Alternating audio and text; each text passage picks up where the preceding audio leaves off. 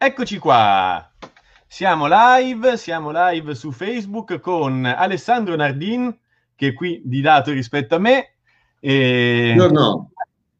Amico musicista, autore del libro Debussy l'esoterista di cui abbiamo parlato giusto l'altro giorno, l'altra settimana ho fatto la, la video recensione un libro molto bello a, a cui sono veramente affezionato per un, per un, aneddoto che raccontavo nella recensione che vi racconto anche adesso nel, nel mentre eh, che, che, Facebook manda la notifica del, eh, della diretta a tutti quanti, racconto così l'aneddoto divertente. Ehm, allora, mia moglie è una pianista classica, eh, ha dedicato tantissimo del suo studio a ehm, Debussy, ha dedicato a Debussy brani nel, nel, nel quinto in conservatorio, nell'ottavo, eh, al diploma, al, ehm, alla laurea di, di, secondo livello e un sacco, un sacco di concerti.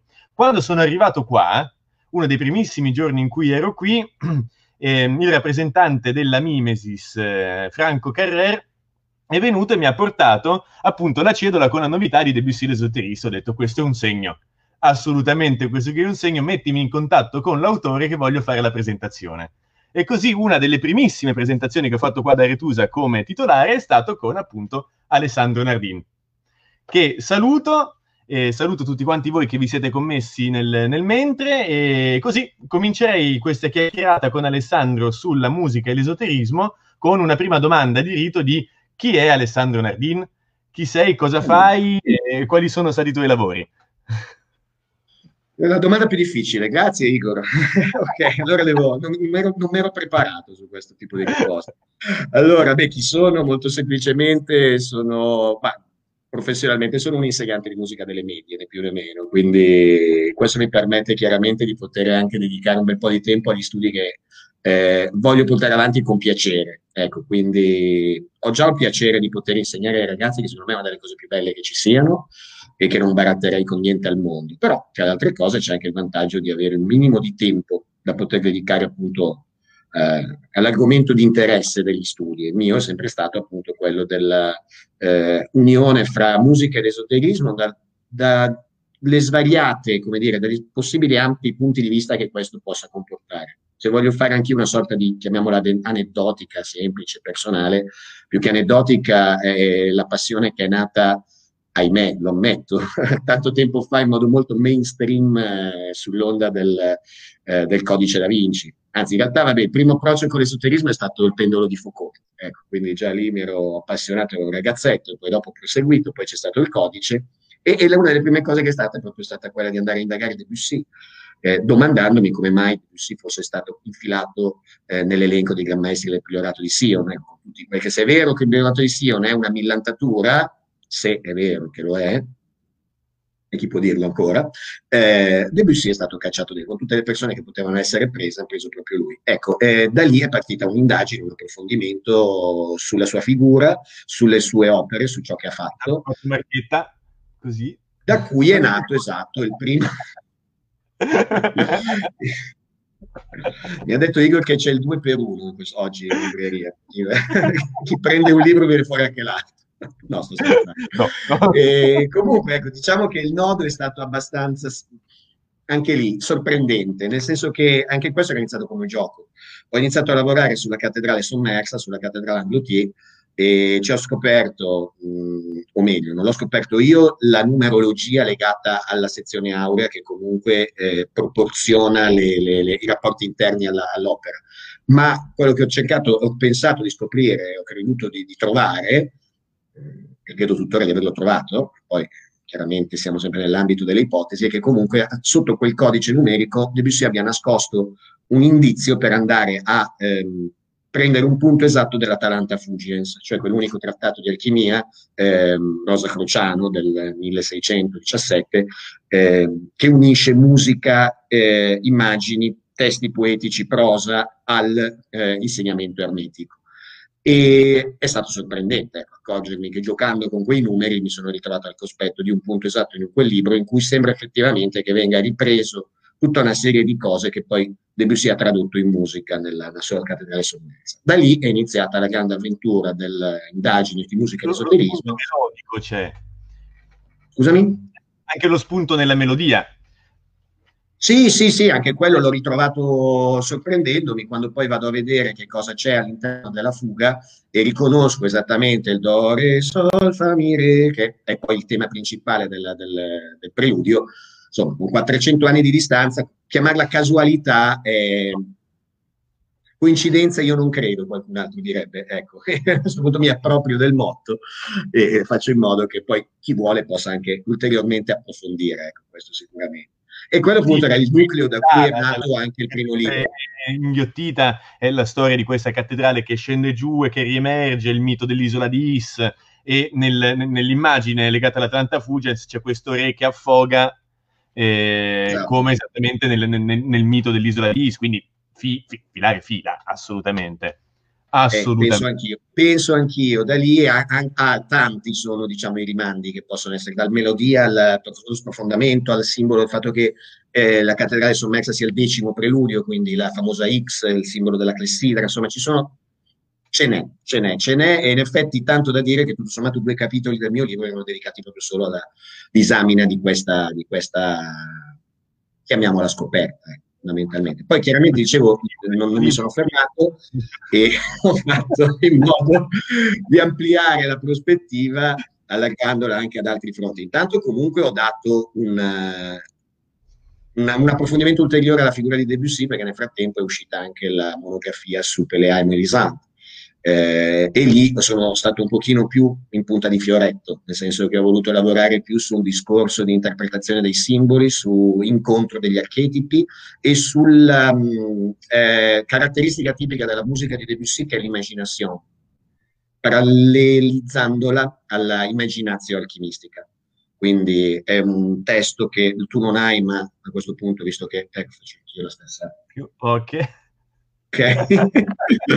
è appena uscito l'editore Fan di, Torino, di Roma, pardon, eh, la collana si chiama Melodramma e Filosofia Perenne, mi è stato chiesto, anche lì ho voluto dare una, una grande accelerazione al lavoro perché ho conosciuto il direttore editoriale della collana, il professor Edoardo Ciampi, eh, aveva già fatto uscire quattro volumi, fra cui Macbeth, eh, il giro di vita di Britten, eh, bellissimo il volume su Respighi della campana sommersa, e, alla fine ho dato un po' un'accelerazione ai miei studi e ho dato vita a questo Pelea Milizan che in un certo senso completa quello che è il, ciò che ho scritto in Debussy Soterista, proprio perché probabilmente ecco, da allora a oggi sono stati in Debussy Esoterista non mi ricordo se c'era un capitolo dedicato a comunque varie pagine dedicate a Pelea Melisande me lo ricordo. Viene citato inevitabilmente, però anche Debussy Esoterista lo trascuro abbastanza e lo dico perché dico è talmente ampia la materia di Pelea Melisa che meriterebbe un libro a parte, sono stato quasi profetico.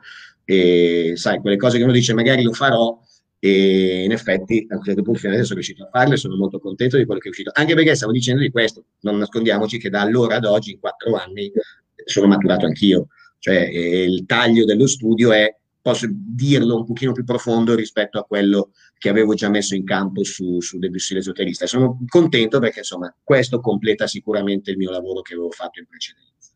Cui non dico che ho detto la parola fine su Debussy, anche perché su Debussy non si può mai dire una parola fine, ma almeno ho coperto un po' ad ampio spettro questa eh, figura straordinaria di grandissimo compositore e eh, figura di esoterista sicuramente, che ha avuto modo di tradurre in suoni una formazione sicuramente più ampia e più misteriosa rispetto a quella che la storiografia attraverso le sue tappe accademiche eh, può, può, può, tracciare. Sì, dato l'input di, di, di, Poldo, ti chiederei di, di, dire qualche cosa di più riguardo all'immaginazione, al, al, al rendere immaginifico della scrittura di Debussy, perché è meraviglioso, assolutamente. Allora, ringrazio anch'io il, l'amico connesso, Poldo, che ha dato uno spirito. È vero, effettivamente il discorso dell'immaginazio è uno di quelli che mi ha catturato di più, proprio perché ehm, si studia e si avvicina a Debussy non prendendo, come dire, confronto con saggi critici, ma eh, ricorrendo per esempio a, a, alle categorie di Jung.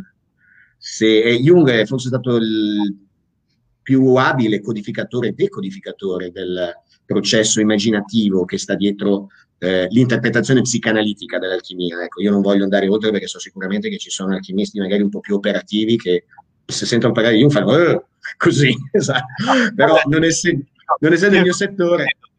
Quando è venuto per la prima volta qua Grazianus, eh, mm. alchimista operativo, allievo di Lucarelli, nonché psicanalista, gli ho domandato, insegnava mi pare addirittura psicologia all'università, gli ho domandato un parere riguardo a Jung e l'alchimia. E lui mi ha risposto, ri- ripeto testuali parole, è meraviglioso come sia riuscito ad utilizzare un linguaggio totalmente a sproposito, un linguaggio che non conosce, per spiegare una cosa così perfetta. Bene, meno male. Me lo ha detto Grazianus, allora possiamo anche proseguire su questa strada.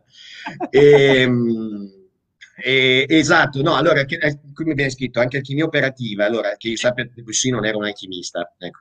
Lo è stato Monteverdi, se vogliamo stare nell'ambito dell'argomento per cui avremmo dovuto chiacchierare oggi, eh, Monteverdi è stato proprio dichiaratamente operativo e lo dice anche in alcune sue lettere, quindi che lì sarebbe un argomento da approfondire in altre sedi, chiaramente. Ecco, il discorso dell'immaginazione di Debussy è un discorso che riguarda appunto eh, la capacità di Debussy di richiamare immagini. Vabbè, questo, questo è, è, è, fin troppo ovvio. Il fatto è che eh, si sa benissimo che la musica di Debussy non è imitativa, ma è evocativa. La musica di Debussy non ti suggerisce l'immagine che poi in un certo senso dovrebbe vedere, cioè non è che ti vincola al fatto che eh, faccio per dire, la cattedrale sommersa, tu devi visualizzare una cattedrale che esce, nel senso che Debussy nei preludi non te lo dice neanche prima qual è l'immagine che sta evocando, i preludi hanno questa caratteristica stranissima di mettere il numero ordinale all'inizio dello spartito, lasciare l'esecuzione e alla fine dello spartito, fra parentesi, dopo dei puntini di sospensione, mette il titolo dell'immagine che si sarebbe voluta evocare. Come a dire, attento, non è la musica che viene dopo un'immagine, io non ti sto facendo un quadro, un disegnino con la mia musica di quello che ti voglio suggerire.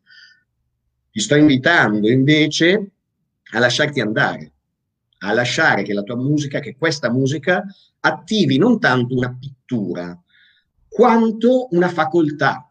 Non interessa il disegno tracciato, interessa l'atto del disegnare.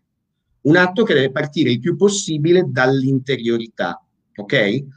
Um, in parallelo il discorso va appunto a toccare quando Jung parla di immaginazio come una sorta di estroflessione, quando l'uomo prima di diventare uomo razionale riusciva a immaginare quelle maiora, diceva, extra naturam, cioè praticamente c'è come una sfera dell'uomo che si espande nella natura ed è lì, in questo terreno di confine, che si viene a creare la possibilità della immaginificazione del linguaggio.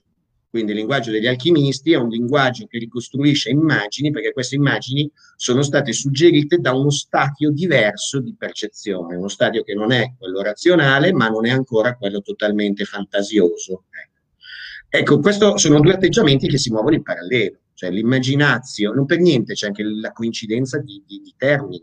Debussy codifica il termine image per definire un brano musicale, ma l'ha inventato lui.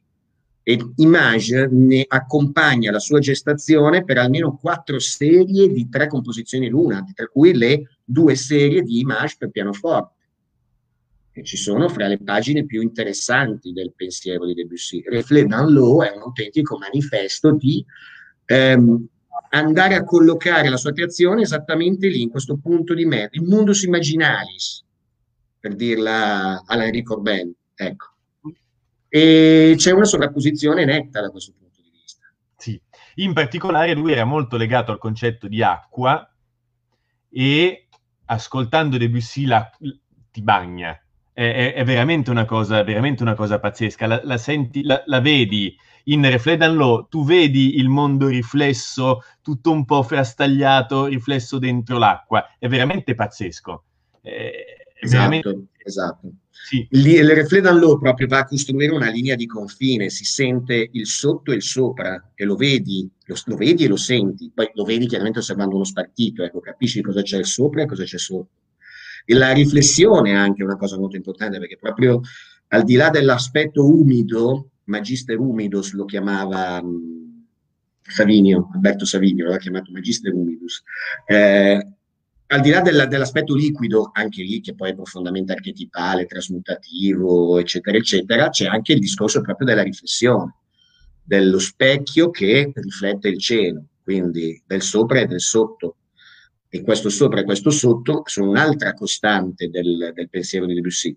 Per le e Melisande c'è la famosa superficie della fontana, che appunto il sopra e il sotto. Eh, Melisande da dove arriva quando appare in scena ed è lì già al bordo della fontana? Sembra quasi, si può pensare che sia scaturita da sotto.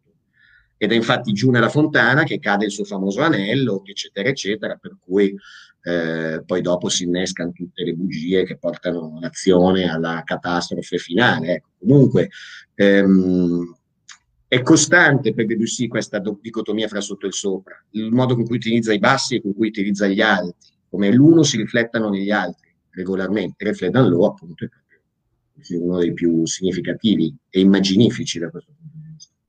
Assolutamente. E poi andando avanti nelle tue pubblicazioni, ma andiamo indietro in senso cronologico nella storia, c'è questo tuo secondo libro dedicato a Giuseppe Sammartini, sempre pubblicato da, Jus- da Juvens, oh, devo girare dall'altra, come Debussy l'esoterista, che invece fai qualche passo di qualche secolo indietro. Allora, De, Giuseppe San Martini è stata la mia tesi di laurea in musicologia, quindi quello era il, il discorso chiaramente che doveva riprendere, però quello che ha incrociato nel frattempo altri studi è stata la sua ehm, coincidenza, coincidenza, non oppositorio, ma coincidenza vera e propria, eh, nel constatare dopo, avendolo ripreso in mano, come i passi di San Martini fossero intrinsecamente connessi alle tappe del eh, rapporto fra massoneria, neonata massoneria nella Londra del mille, della prima metà del 1700 e appunto la sua professionalizzazione a Londra. Praticamente San Martini è uno dei mille mila musicisti espatriati dall'Italia che in quel secolo non avevano grandi sbocchi e sono andati in, eh, in Inghilterra, che era un mercato vivissimo, vivacissimo, a trovare una grandissima fortuna. San Martini sicuramente era anche molto più importante autorevole e inserito nella vita musicale inglese di quanto noi oggi si sappia. Tra l'altro, preciso, se uno conosce un po' la musica e pensa a San Martini, probabilmente sta pensando a Giovanni Battista San Martini, che è eh, il San Martini di Milano a cui hanno dedicato la via a fianco alla stazione, maestro, di, maestro, uno fra i vari ispiratori di Mozart, eccetera, eccetera, padre della sinfonia e del sinfonismo. No, questo è un altro San Martini, un fratello molto abile, molto scaltro, eh, oboista, che è andato in Inghilterra e lì ha trovato terreno molto, molto fertile per diventare veramente qualcuno.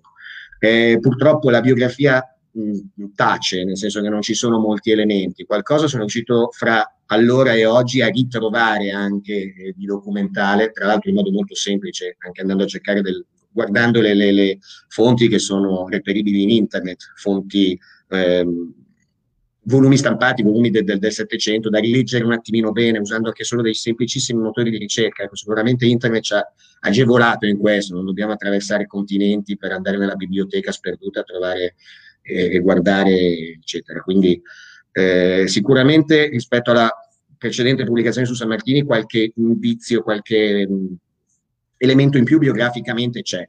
Sarei molto curioso di sapere al ridosso della sua morte quanto effettivamente fosse collegato, perché lui è stato musicista dal Federico Principe di Galles, che è stato il primo eh, membro della Casa Reale inglese ad essere iniziata la massoneria. Ha frequentato tutte le associazioni concertistiche laddove i concerti venivano ehm, organizzati dalle logge che ai tempi si trovavano nelle taverne. Fondamentalmente i nomi delle prime logge erano tutti i nomi delle taverne in cui i primi massoni si riunivano ed erano tutte logge quasi tutte nel distretto dei teatri. Di conseguenza massoni e musicisti si sono incontrati da subito e moltissimi musicisti sono diventati anche massoni. E quindi eh, di San Martini non c'è una iniziazione, un atto, un documento, almeno non c'è, magari c'è anche, ma bisognerebbe andare in Inghilterra a cercarlo probabilmente, ma ehm, non c'è contiguità con la massoneria in cui San Martini in qualche modo non si fosse infilato dentro. E una delle cose più interessanti è l'ultima avventura che ha fatto, l'ultima pubblicazione prima di morire, per una um, eh, Temple of Apollo si chiamava, quindi già questo è un nome che dovrebbe raccontare di tutto di più, eh, messa in moto da ambienti muratori, poi dopo purtroppo di San Martino si sono perse le tracce perché nel frattempo è, è, è, scomparso. Però ecco, questo mi permette di accennare a um, fondamentalmente il, quello che poteva essere l'argomento della nostra chiacchierata, poi è finito molto a parlare su di me, in realtà volevamo parlare più altro di, di bibliografia, perché eh, l'ambito musica ed esoterismo, quantomeno nella sua ampiezza, può essere indirizzato in due filoni di ricerca. Uno, quello storico-documentale, che potrebbe essere riassunto dal, dal dicitura musica e società segrete, che poi vuol dire fondamentalmente musica e massoneria, e l'altro invece è quello della ricerca musicale verso un cuore di tipo tradizionale. Tradizionale, chiamiamolo esoterico, che di per sé può andare in parallelo fra un aspetto documentale, cioè chi musicista ha frequentato un certo tipo di eh, avventure iniziatiche, poi si è trovato a fare eccetera eccetera, ma questo non è detto. Mm, Debussy l'esoterista, io non, non, non, cito minimamente il fatto che possa essere stato affiliato o non affiliato, fermo restando che ci sono almeno tre fronti su cui Debussy poteva essere eh, quello degli eletti Cohen, quello eh, della Rosa Croce e quello del priorato di Sion. Però per quel che ci riguarda Debussy non aveva il tesserino né dell'uno né dell'altro né dell'altra, ma la sua musica parla per lui, perché la sua musica è musica iniziale. Viceversa abbiamo magari fior di musicisti massoni che in loggia non ci hanno mai messo neanche piede. Penso a Haydn, che è riuscito a ciccare perfino la sua iniziazione. Lo aspettavano tutti, lo aspettava Mozart e Haydn non arriva. Dopo due settimane chiede scusa e dice stato, state le, le, la posta, non l'ha consegnato in tempo. Eh, poi l'ha fatta, ecco, perché ma diciamo che sicuramente ecco, non, era, non, è nata, non è un'avventura nata sotto, sotto i migliori auspici. Ecco, quel libro su San Martini fondamentalmente invece va a vedere proprio un discorso più di tipo storico, documentale, personale, perché lì, soprattutto nella musica del Settecento, è difficile trovare intendimenti iniziatici, mm. cosa che invece è più probabile trovare invece quando il linguaggio musicale è andato un po' ad ampliarsi, ad arricchirsi. Ehm, pensate al Novecento. Ecco, il Novecento è il momento dell'allargamento i confini della musica tonale, le regole rigide possono essere superate. Questo permette effettivamente al musicista di avere... Ehm... Dicevi scusa? Troppo, cioè, hanno anche un po' esagerato. Esatto, per carità, ma ci sta. Guarda, alla fine ti dico, cito un, cito un testo, eh, Cyrus Scott, Cyrus Scott, che è un musicista mm, inglese, lo chiamano il Debussy inglese, è vissuto più o meno, diciamo, all'inizio, è nato più o meno insieme a Debussy, ma è, è morto nel 1970, quindi è stato longevissimo.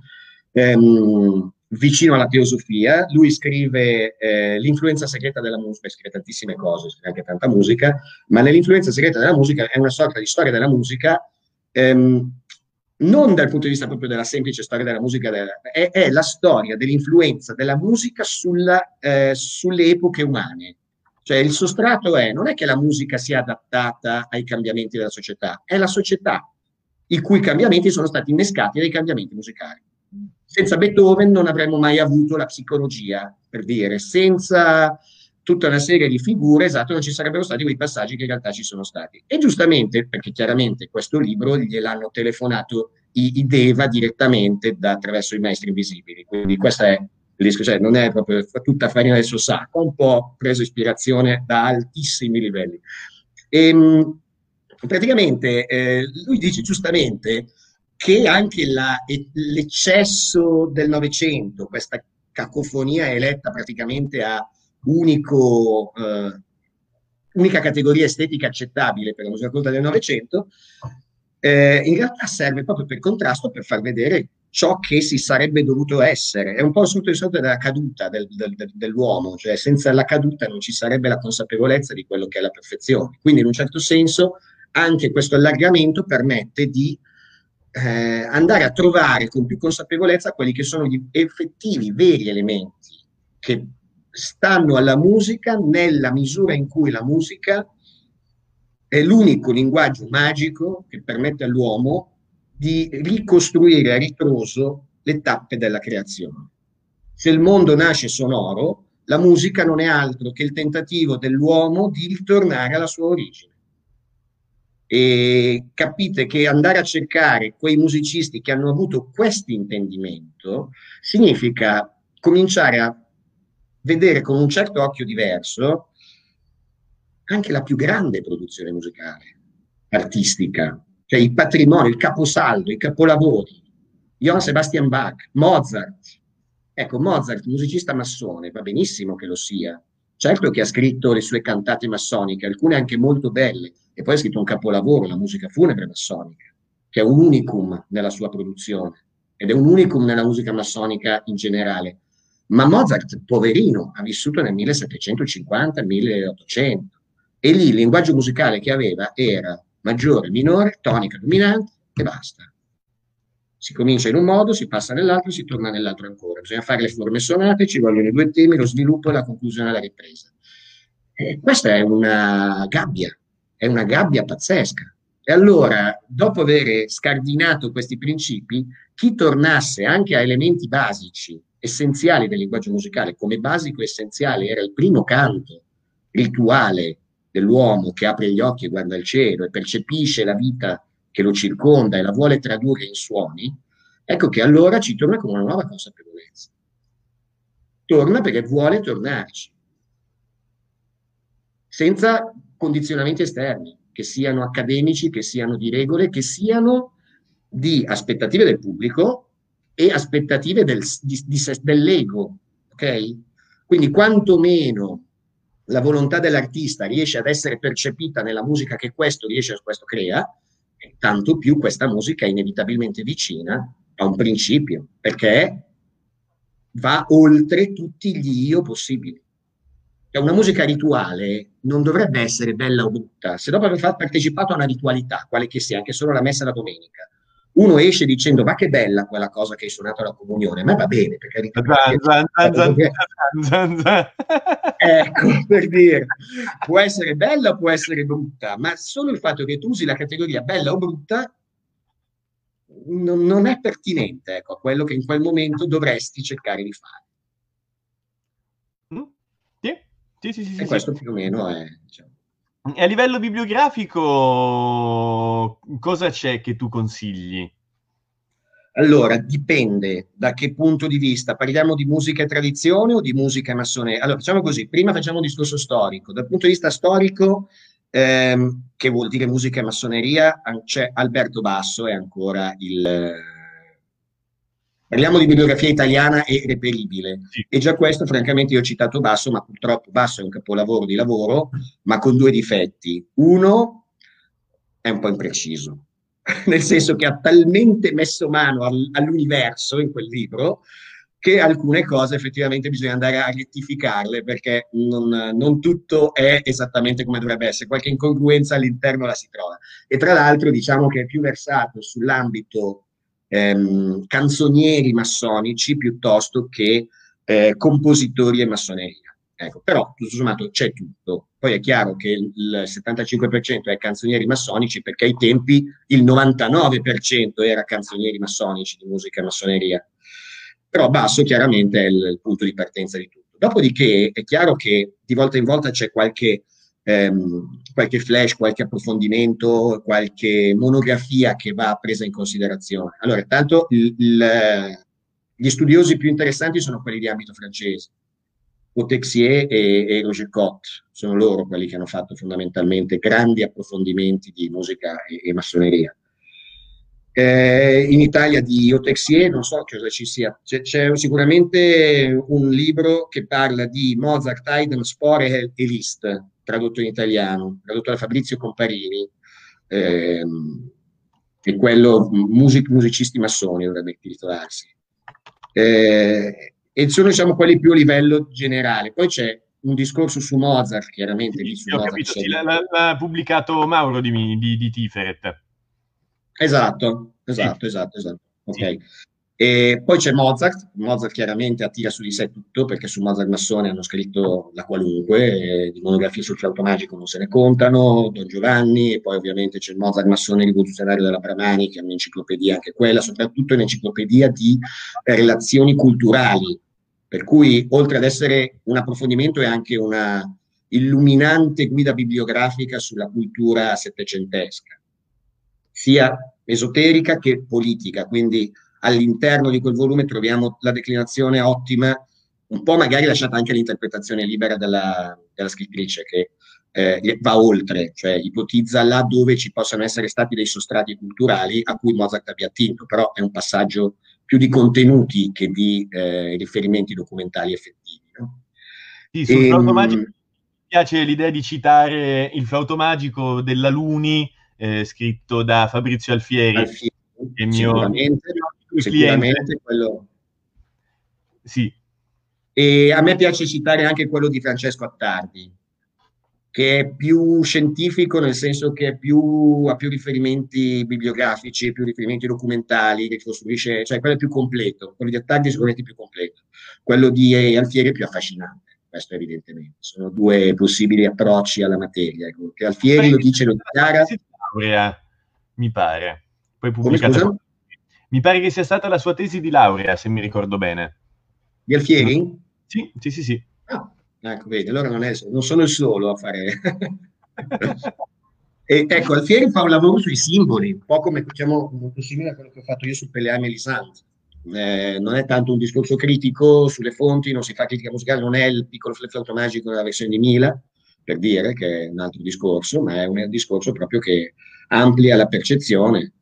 Eh, tutta quella serie di immagini presenti nel flauto magico sono chiaramente archetipali e quindi eh, ogni, ogni, simbolo che indaghi è una perforazione strato dopo strato alla ricerca di un nocciolo eh, primigenio, ecco, da cui quell'immagine è scaturita.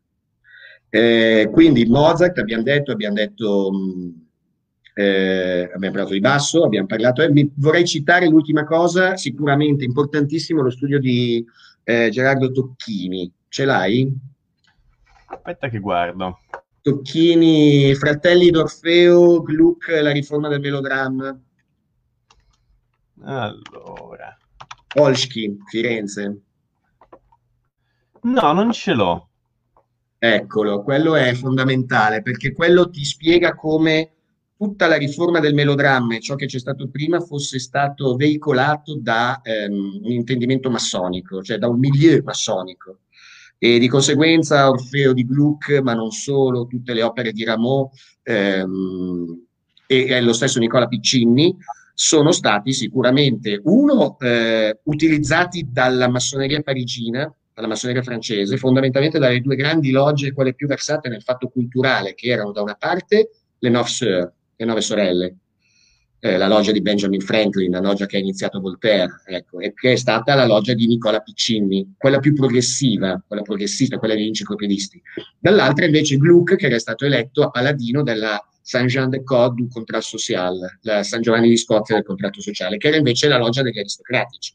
Entrambi versati nel fatto musicale, ma sappiamo benissimo che c'è stata la famosa querelle fra piccinisti e glucchisti che imperversava a Parigi, che poi ha visto eh, la vittoria di Gluck. Ecco, forse la musicologia non sa, ed è grave, perché che non lo sappiano, è grave, che dietro questa querela ci fosse la massoneria, i due fronti contrapposti interni della massoneria.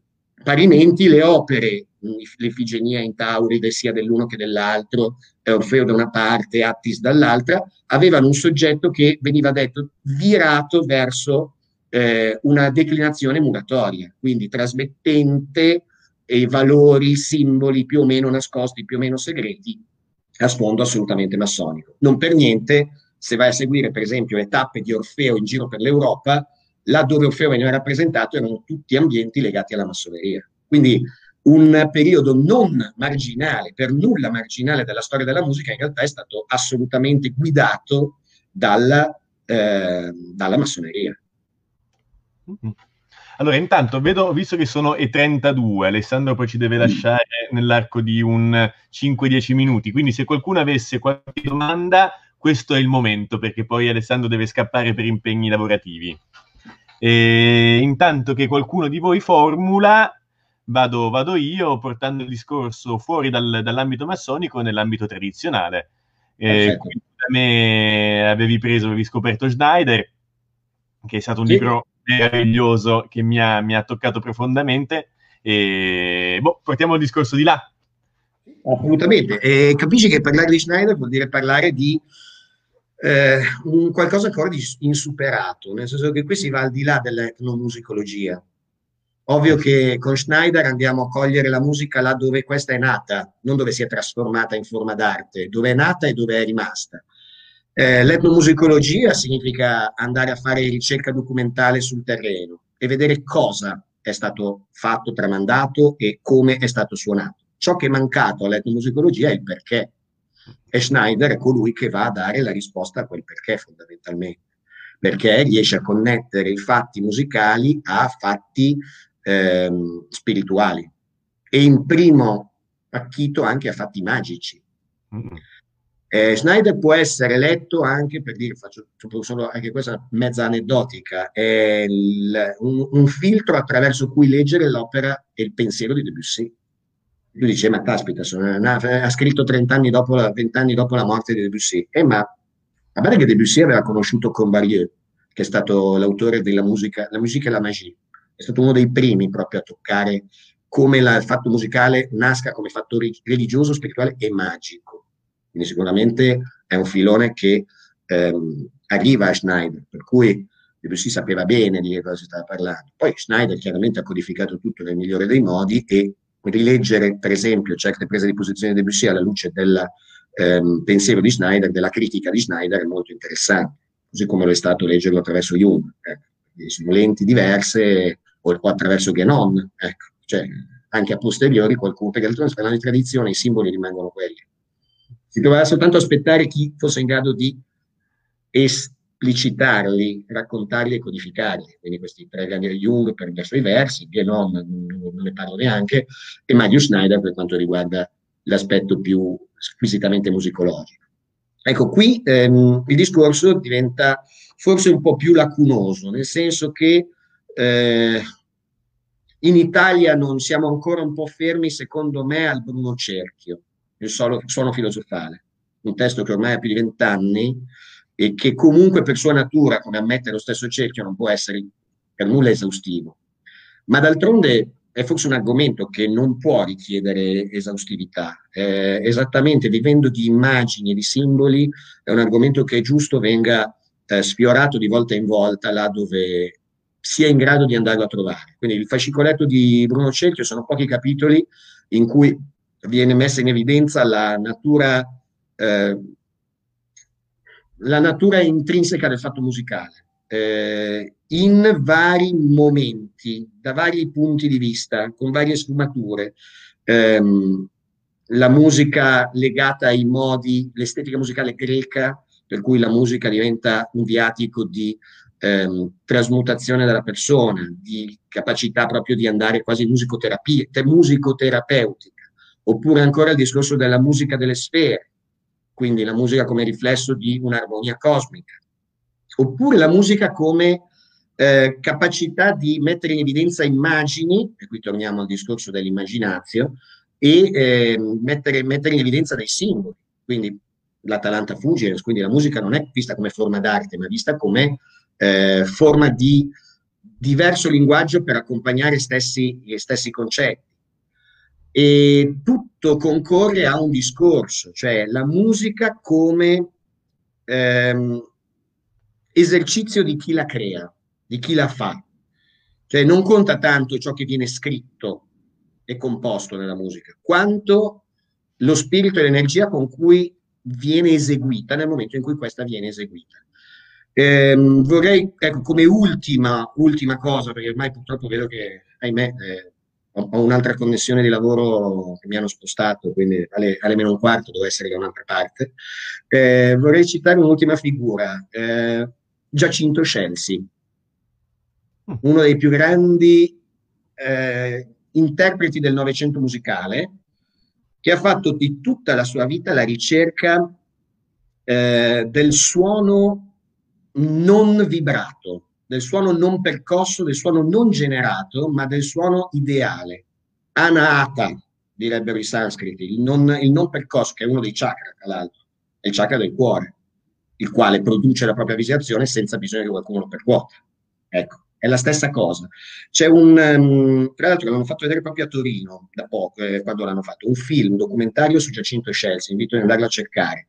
Eh, il primo moto dell'immobile Giacinto Scelso è il primo moto dell'immobile. Ecco, tutta la sua vita mh, è andata alla ricerca di questo modo di intendere il suono. Ovviamente eh, stiamo parlando di un compositore pienamente calato nelle conquiste o nelle distruzioni del Novecento. Quindi la sua ricerca del suono va proprio nella direzione del suono puro, anche disturbante, anche alienante, dissonante, è un, antici- un, antesignano anche della micropolifonia di Ligeti, per intenderci. Ha inventato la micropolifonia prima che Ligeti la chiamasse micropolifonia, ma l'aveva già iniziata lui questo principio di tappeto sonoro costante, capace di restituire un principio vibratorio. La differenza tra Chelsea e Ligeti è che Ligeti lo fa da teorico e Chelsea lo fa invece da mistico. Ligeti fondamentalmente dalla mistica gli interessa poco niente, mentre Giacinto Chelsea è colui che muore mh, pazzo ovviamente, non poteva essere altrimenti, e per gli ultimi anni o mesi della sua vita, mesi o anni della sua vita, eh, si è aggrappato a un La. Um, um, ha continuato a suonare questo La disperatamente fino all'ultimo dei suoi giorni, la gente intorno a questo è matto. No?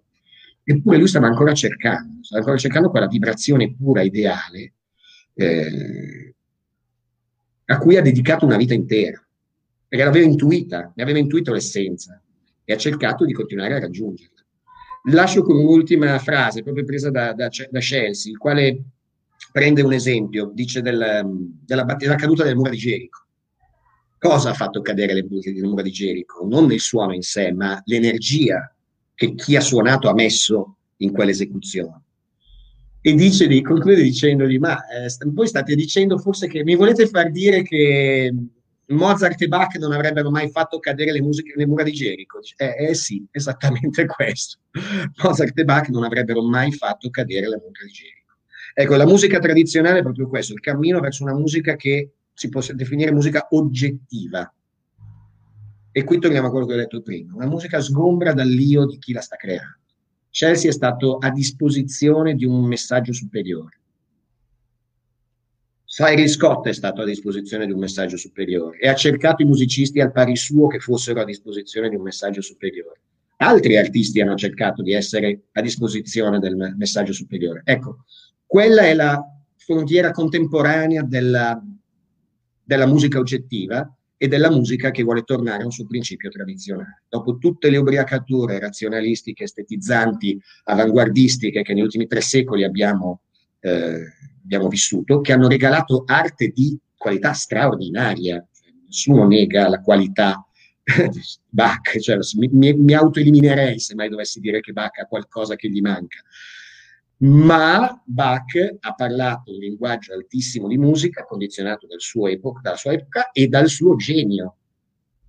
Cioè che dovremmo andare a cercare una musica che non ha epoca e non ha genio. Faccio un solo nome, Arvo Part andate a vedere, ascoltare e scopritelo, perché il saggiatore, Arvo Part, eh, dialogo con eh, Rescigno, anche quello devi cercare di, di, di, aggiungerlo. Vai a vedere subito perché è rivelatore. Allora, ringrazio Alessandro, lo lascio andare alla riunione. Grazie. Grazie Preferivo stare qui con te, devo dire la verità, però mi tocca. Va bene. Grazie mille a tutti. A presto, ciao. Grazie Igor, alla prossima. Ciao. Ciao. Ciao a tutti, grazie.